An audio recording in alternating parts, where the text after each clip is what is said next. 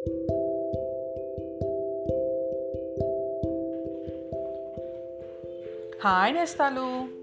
మీకు తేనెటీగల సహాయం గురించి తెలుసా? దానికి సంబంధించిన కథ ఒకటి మీకు ఇవాళ చెప్తాను. వినండి. పూర్వం ఒకప్పుడు జావా దేశాన్ని యోగదత్తుడు అనే రాజు పరిపాలించేవాడు. అతనికి సుమతి అనే చక్కటి చుక్క లాంటి కుమార్తె ఉండేది. ఆ పిల్ల అందం దేశ దేశాల్లో పేరు మోగిపోయింది. ఎంతోమంది రాజకుమారులు ఆ పిల్లని పెళ్ళి చేసుకోవాలని చూస్తుండేవాళ్ళు. వాళ్ళల్లో సింహల దేశపు రాజకుమారుడు సింహకేతు ఒకడు. అతను పెద్ద సైన్యాన్ని పోగు చేసి పెద్ద పెద్ద ఓడలలో జావా దేశం మీదకి దండెత్తాడు. యోగదత్తుడికి ఈ సంగతి తెలిసింది. అతని మంత్రులు సామంతులు యుద్ధం చేసి సింహకేతుని జావాలో కాలు పెట్టకుండానే పారదోలదామన్నారు. కానీ యోగదత్తుడు ఒప్పుకోలేదు. రాజులు యుద్ధం చేయటం ప్రజలకు మంచిది కాదు. ఏ రాజు ఓడిపోయినా నష్టపడేది ప్రజలే. కాబట్టి అతన్నే ఈ ప్రజల్ని ఏలనిద్దాం. నాకేమీ అభ్యంతరం లేదు. నేను నా భార్యను పిల్లలను తీసుకుని అడవిలోకి పోయి ఉంటాను అన్నాడు. యోగదత్తుడు అడవిలోకి వెళ్ళిపోయాడు. మంత్రులు సామంతులు ప్రజలు అతనితో కూడా అడవికి వెళ్ళారు.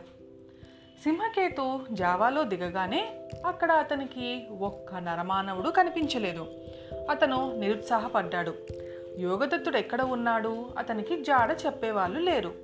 యోగదత్తుడు దట్టమైన అడవికి పోయి అక్కడ ఒక గుహలో భార్యా బిడ్డలతో ఉండసాగాడు.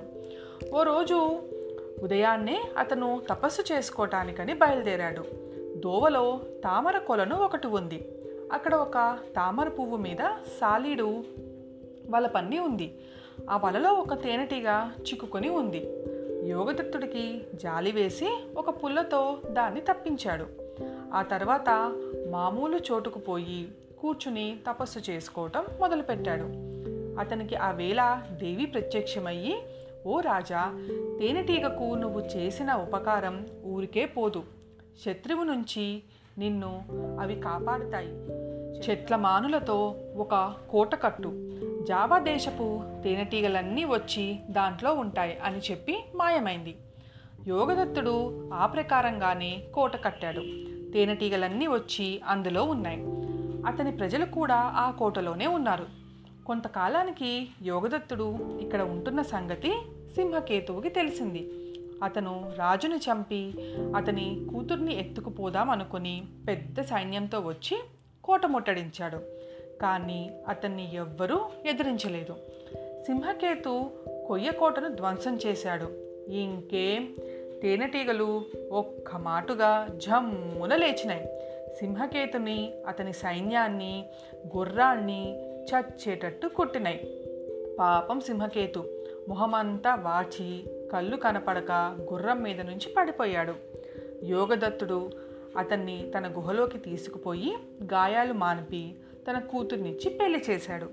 సింహకేతుకి బుద్ధి తెచ్చుకొని జావా ప్రజలను చక్కగా పరిపాలిస్తాను. అక్కడే ఉండిపోయాడు. ఇది నేస్తాలు. మన తేనెటీగల సహాయం. మళ్ళీ ఇంకో కథతో రేపు కలుసుకుందాం. మీ జాబిల్లి.